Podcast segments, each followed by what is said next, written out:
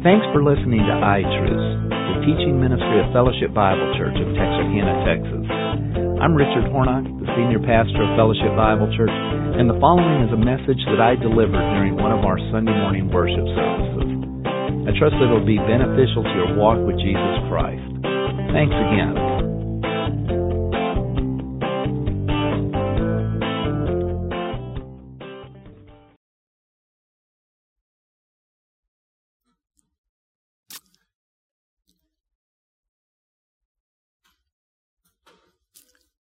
You know, I have uh, a really good yard.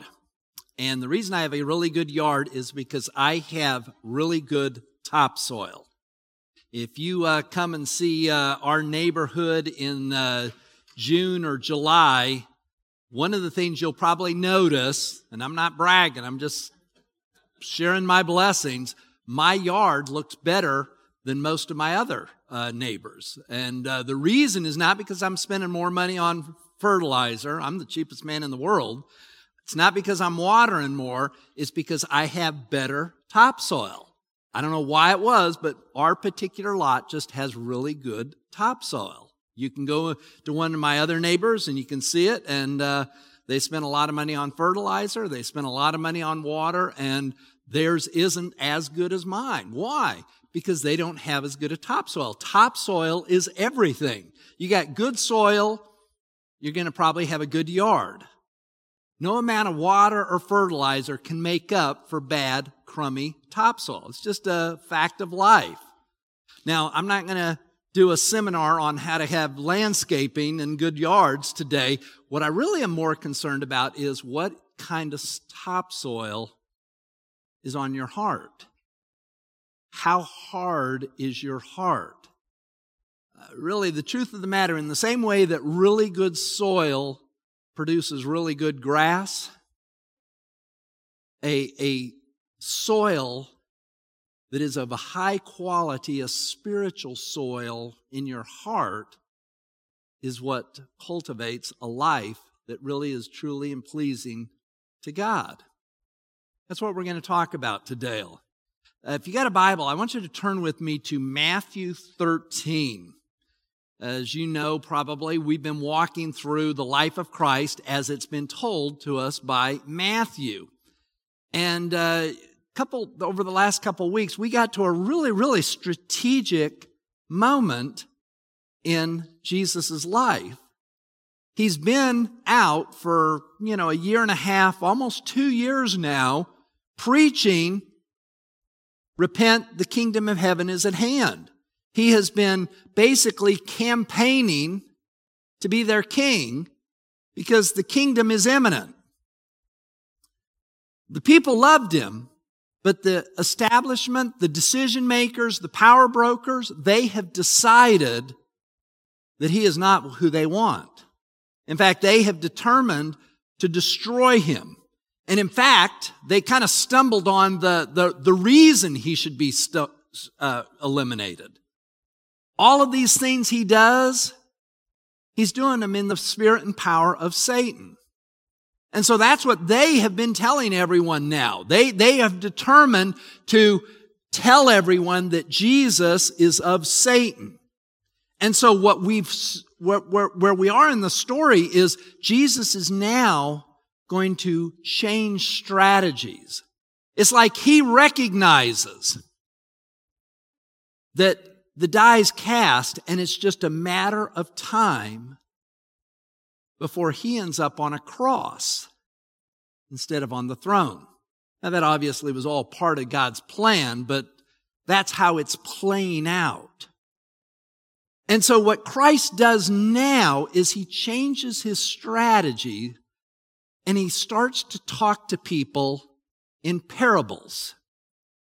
He had used parables before, but now it's like in almost all of his public ministry, it's going to be parables, stories. Who doesn't love hearing a story? Everybody loves hearing a story. But the one thing about parables is parables often didn't make sense unless you had the right spiritual disposition. And so that's what we're going to see today in Matthew 13. So you got your Bible open to Matthew 13. Here's how our time's going to kind of lay out. What we're going to do is we're going to look at the first few verses there where Matthew says, hey, Jesus now is utilizing parables. And then we're going to skip ahead to a little private conversation that Jesus had with the disciples because they were like, hey, what's the deal? You know, you used to be pretty blunt, straightforward preacher. Now you're just telling stories. Why are you doing that? And that's where Jesus tells them, here's why I'm doing it. Then we're going to go back in the passage and we're going to actually look at a parable, probably one of the most well-known parables that Jesus told. And then we're going to see the interpretation of that parable because Jesus himself told the disciples, here's what the parable meant. And then, like I always like to do, at the end, we're just going to ask a few so what questions. So look at Matthew 13. Look at these first uh, three verses. On that day, Jesus went out of the house and was sitting by the sea. And a great multitude gathered about him so that he got into a boat and he sat down and the whole multitude was standing there on the beach. You know, I, you know, I know a lot of preachers. I'm related to a whole bunch of preachers. There isn't one preacher alive that would love, that wouldn't love to have that opportunity. Every time I go to a beach, you know, and I'm thinking that, you know, I wish I could get in a boat and just start preaching, you know? I mean, that would be so cool, you know? And uh, Jesus did it. And he spoke many things to them in parables. And then we'll just stop right there.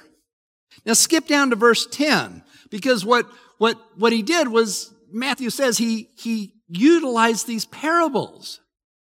And the disciples, they asked him, hey, what's the deal? Well, that's verse 10 down to verse 17. And the disciples came to him after he had told this parable privately. They came to him and they said, why do you speak to them in parables? Now let's just stop there for a minute. What is a parable? A parable is a story. It's an illustration. It's a, uh, the word parable literally means something cast alongside. Belay is the word to cast and para is the preposition alongside. So it's casting something alongside. It's like, you know, I'm trying to explain a point and then I use a little story to provide a, an analogy. It's like this. And that's what Jesus is doing. He's telling a story alongside the truth that he's communicating, or he's using a story to communicate the truth. And so the disciples, they, they see this is, boy, this is, is like a real shift in strategy, Jesus. Why are you speaking to them in parables? Verse 11. And he answered and he said to them, to you it has been granted to know the mysteries of the kingdom. And I'll come back to that. The mysteries of the kingdom of heaven. But to them, it has not been granted. For whoever has, to him shall more be given, and he shall have an abundance. But whoever does not have, even what he has, shall be taken away from him. Therefore, I speak to them in parables because while seeing, they won't be able to see. And while hearing, they do not hear, nor do they understand. And in their case, the prophecy of Isaiah is being fulfilled. This is out of Isaiah 6. You will keep on hearing, but you won't understand. You will keep on seeing, but you won't perceive. For the heart of this people has become dull, and with their ears they scarcely hear, and they have closed their eyes, lest they should see with their eyes, and hear with their ears, and understand with their hearts, and turn again, and I should heal them. Verse 16, but blessed are your eyes, because they do see, and your ears, because they do hear. For truly I say to you that many prophets and righteous men desire to see what you see, and they didn't get to see it, and to hear what you hear, and did not get to hear it. So, what's Jesus saying? He's essentially saying that the masses, because of the leadership's lie, that I'm doing all of this stuff in the spirit and power of Satan, they're going to start to reject me. And so, in a way, it's like God, in His grace, is not going to pile on more information for which they would be held responsible.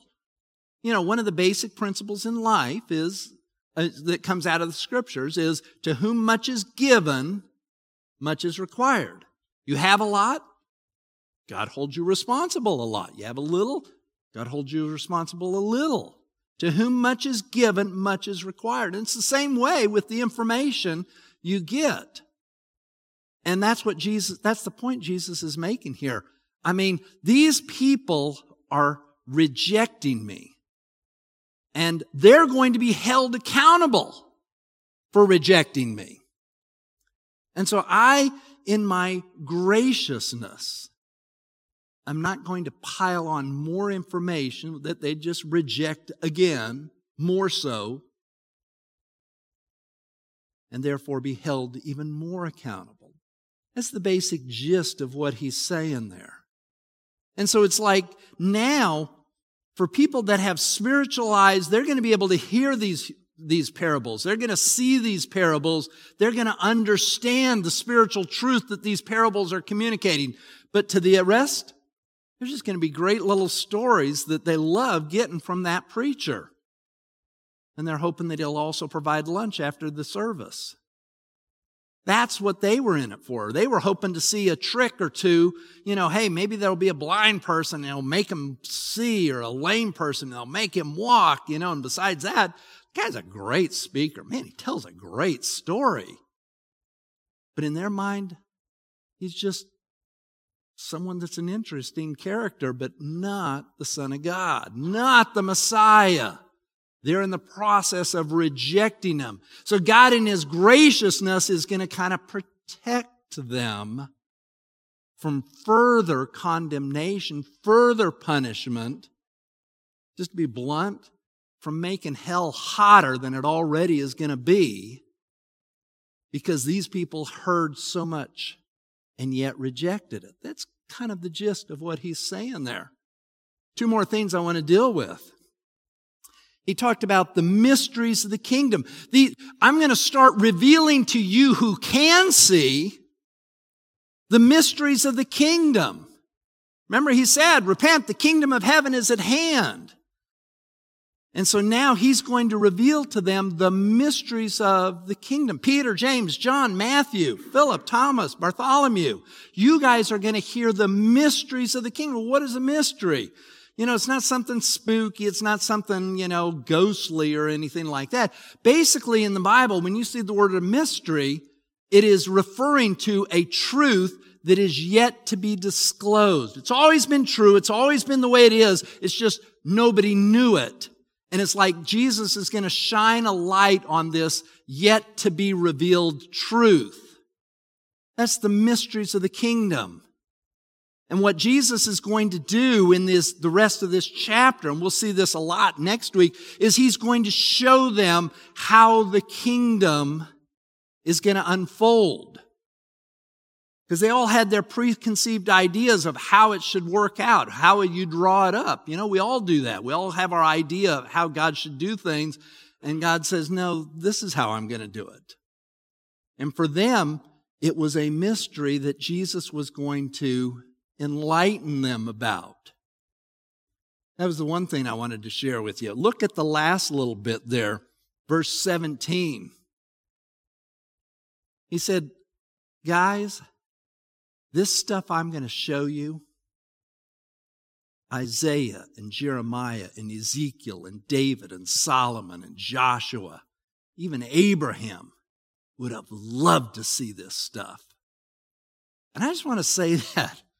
You know, we, we, we have our heroes in the Bible and, and we think back on them the Daniels, the Josephs, the Solomons, the Davids you know, Elijah, Elisha. Do you know that you have far more data, spiritual data, biblical data available to you than they ever dreamed of? Do you, do you know that if you've been paying attention to, to just decent Bible teaching for the last year or two, you probably know more than David ever knew about God's unfolding plans. I mean, those guys had such great faith in so little information. And I think if there could be any indictment raised against us, we have so little faith in so much biblical truth.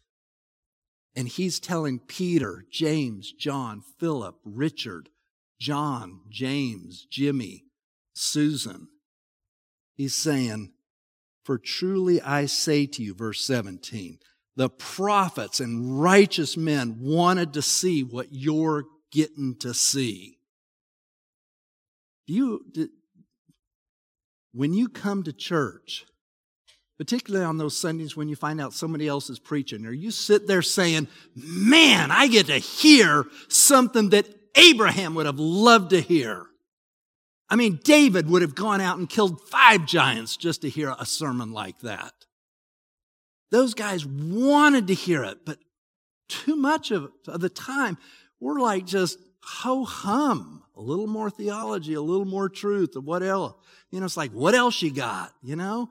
We're excited about what we can get Black Friday, Cyber Monday, but shoot, just a little more theology, a little more Bible truth. Got that. Jesus said, Guys, what I'm going to show you, what I am in the process of showing you, these mysteries of the kingdom, man, Daniel would have gone into 10 lions' dens just to hear this stuff. Well, let's move on. Go back to the parable. And like I said, this is probably one of Jesus' better known parables. I mean, there's not too many parables he told that, that uh, are more popular or better known than this. Look at verse three. Here's the parable. Behold, the sower went out to sow. And as he sowed, some seed fell on the road and the birds came and devoured them and others upon rocky places where they did not have much soil. And immediately they sprang up because they had no depth of soil, but because they had no depth of soil, they uh, withered. Because when the sun came, had arisen, they were scorched, and because they had no root, they withered away.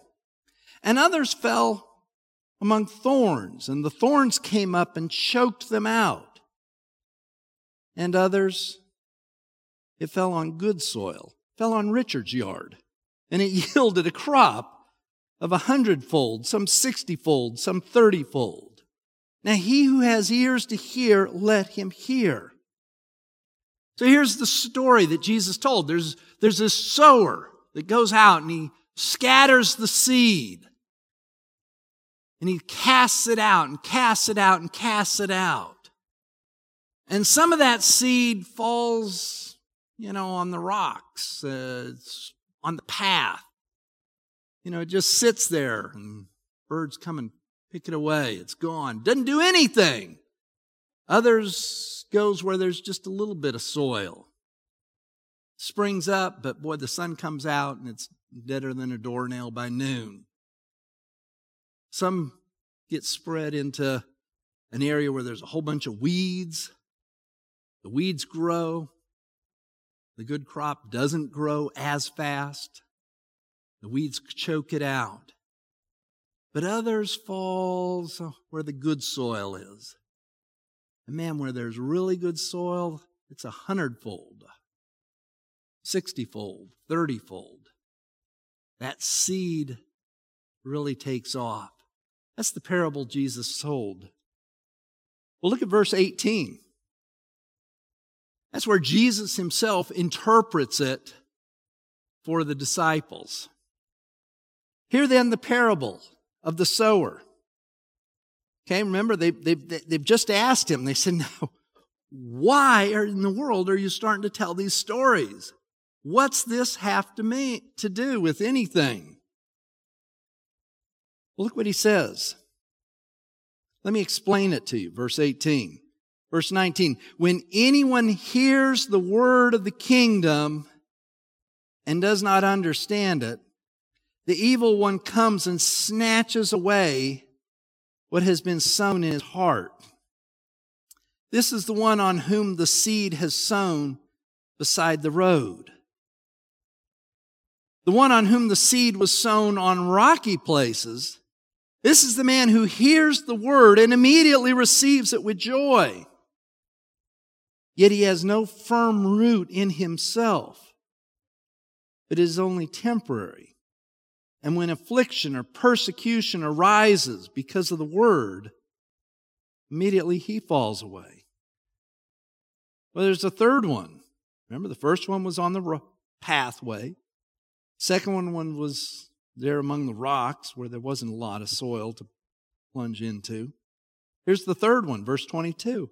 The one on whom the seed was sown among the thorns this is the man who hears the word and the worries of the world and the deceitfulness of riches it chokes the word and it becomes unfruitful. And the one whom, on whom the seed was sown on the good ground, this is the man who hears the word and understands it, who indeed bears fruit and brings forth some a hundredfold, some 60, and some 30. Now, let me just make a couple observations out of that interpretation that Jesus is telling. Basically, what Jesus is saying is what determines the product, what determines the end result, is not the seed, it's the soil. In other words, the life the power is in the seed. This information that, that, that is being sown, that is being distributed, it's got power. It is authoritative. It is, it is the very word of God, if you will. And as that is spread, the results are not dependent upon the quality of the seed, it's dependent upon the quality of the soil upon which the seed is sown. If there's no soil at all, because it's just a pathway, kind of like an asphalt or a concrete pathway, well, there's nothing at all for it to grow. It just sits there until a bird comes and takes it for lunch. But if it gets thrown into some place where there's a little bit of soil, it might spring up, but boy, it can't stand anything. A little bit of opposition and it's dead. If it gets sown into a place, the third one, where, where there's already some other plants, but they're weeds, there's competition for the nutrients. There's competition for the moisture. There's competition just for the space and the sunlight. And those good seeds are going to grow up, but they're going to get choked because other things are crowding it out. But if it gets sown where there's good soil, that powerful seed that has life in it, that's authoritative, that is the very word of God, it can produce. And even then, depending on the quality, it can produce as much as a hundredfold but it's going to produce. So, what Jesus is saying is the power is in the seed, but the product, the quality of the product, the measure of the product is in the soil.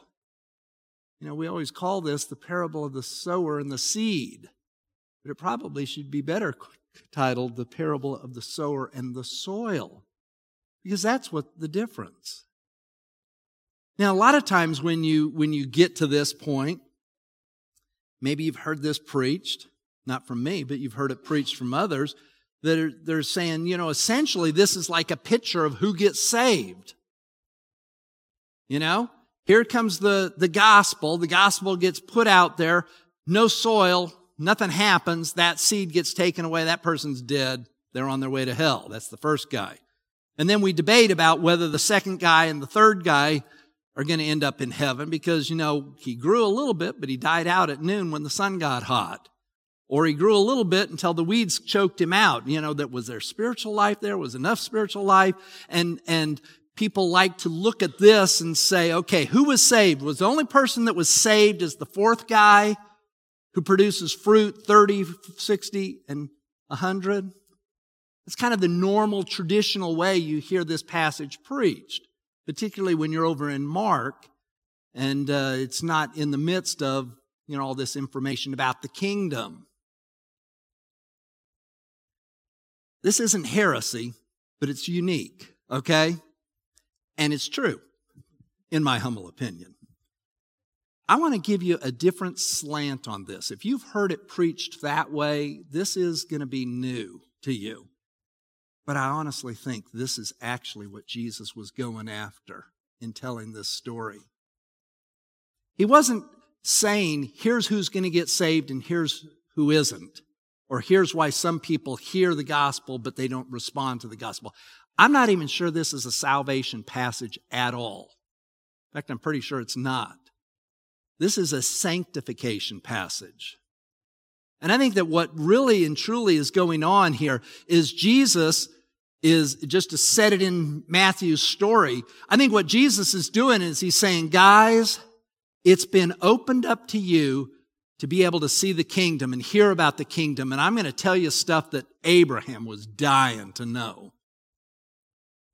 But guess what? Your ability to perceive it, your ability to understand it, your ability to allow it to impact your life and make a change that will count for eternity is not dependent upon the information I'm going to give you. It's going to be dependent upon the quality of the soil in your heart.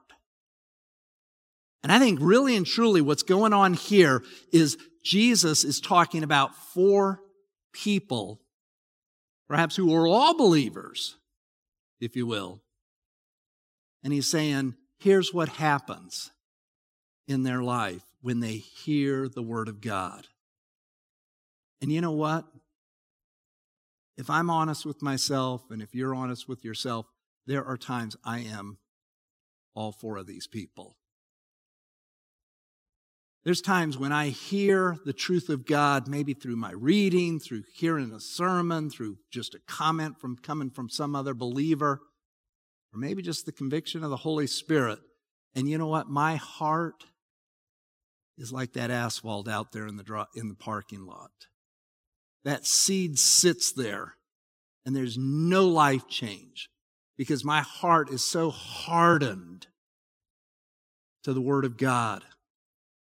I know that I'm supposed to make a change. I know that I'm supposed to go respond to that truth and enact that truth. And I'm supposed to maybe go have that conversation or go make that apology. I'm supposed to go do something or start thinking a different way, but it hits a very hard heart. And you know what? That seed doesn't do anything. That ever happened to you? I bet it does. I think it happens to every one of us believers sometimes because there are, we're, we're in a spiritual battle.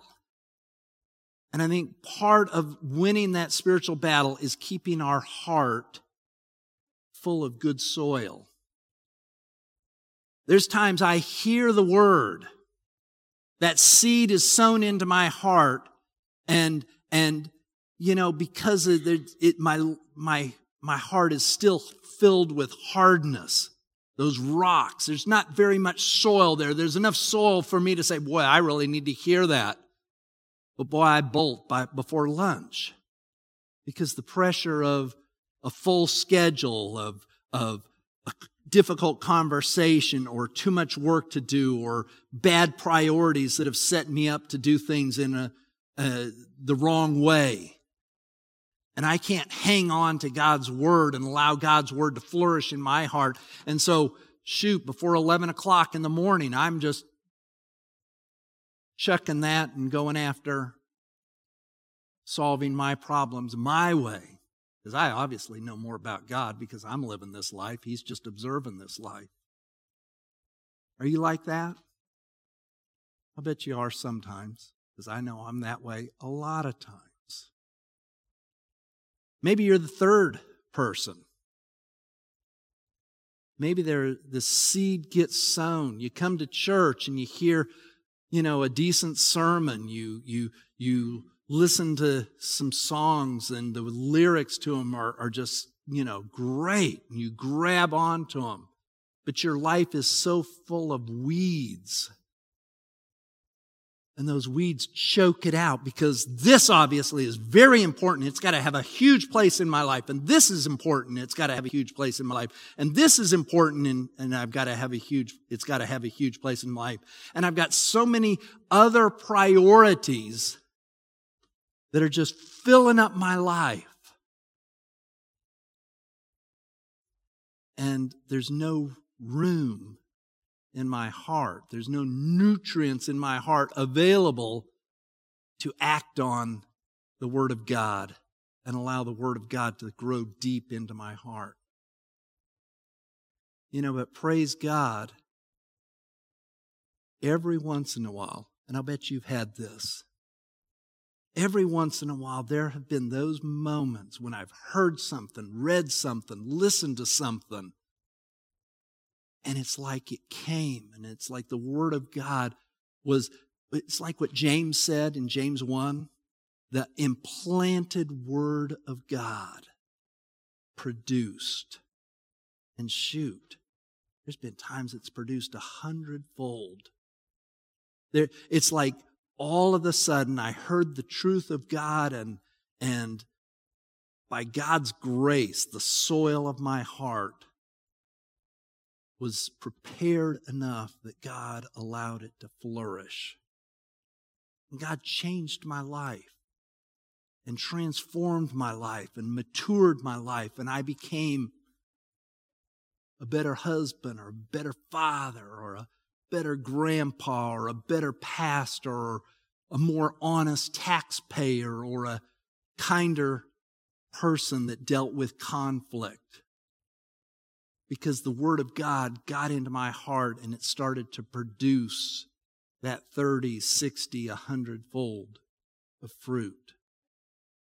You've had that. You've had that as well. Here's the challenge that I, I, I think all of us need to recognize. Every person in this parable, all four of them, wake up every morning and they all inhabit you. We'll never get rid of the hardness of our heart. It is going to be something we're going to battle all the way to the grave until God gives us a new heart and takes out the old heart. Uh, there's, there's always going to be those, those hard places that, that crowd out. There's always going to be competition. But that's part of the, the, the goal of the Christian life. That's part of this relationship we have with Jesus Christ. And it is to take this heart that God has given to us and to bring it into complete and total submission to Him. So that it really and truly is no longer I who lives, but Christ who lives in me. Galatians 2.20. So I told you we'll end up with just some so whats. And really, I've got just two of them that I want to camp on, even though we could camp on several. Here's the first question How hard is your heart? On a daily basis, on an hourly basis. How hard is your heart? When you walk into the office tomorrow, or into the factory tomorrow, or the classroom tomorrow, and those same problems are there that were there when you left Wednesday or maybe last Friday if you got the whole week off. And all those things are there that have to be taken care of, and all these tasks that you need to get done. but you didn't get them done. Now you have even less time to get them done. How's your heart going to be? Is your heart hard? It, it, are you actively working to try to remove those rocks? Are you actively working to take those weeds that, that seem to get so much priority in our life and minimize them or even eliminate them? Are we really and truly seeking first God's kingdom? How's the hardness of your heart? Here's the second one. You know, you can have some great soil, but if you never position yourself to allow God to sow some seed into it, uh, it's still going to be just a pile of dirt. You know, I think so many times we are starving ourselves spiritually because we don't avail ourselves of God's Word. Do we read it? Do we actively engage when we're listening to it taught? Do we, do we just listen to the music or do we actually pay attention to the lyrics to hear that truth? Are there things in our life, things in our routine, things in our schedule that are basically opportunities for God to sow his seed into our heart? I mean, you might have great soil, so to say, but if you never plant anything, you're just inviting hardness and weeds and everything else. I think it's a both and. We need to cultivate the soil, but we also need to intentionally expose ourselves to the seed. Are you doing that? Are you doing that? How in the world are you and I going to walk through a, a, a world that deliberately and intentionally said Jesus does everything he does in the spirit and power of Satan? You know what Jesus' answer was? It all depends on what kind of topsoil you got in your, in your heart.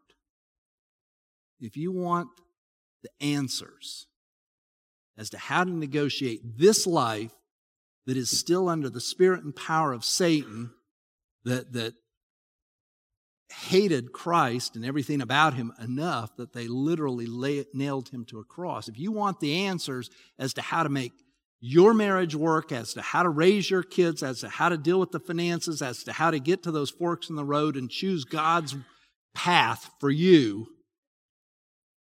the answer is really starts with the quality of your heart so that you can receive the word implanted. So, how's your heart and how open are you to God's sowing seed into it? Let's pray.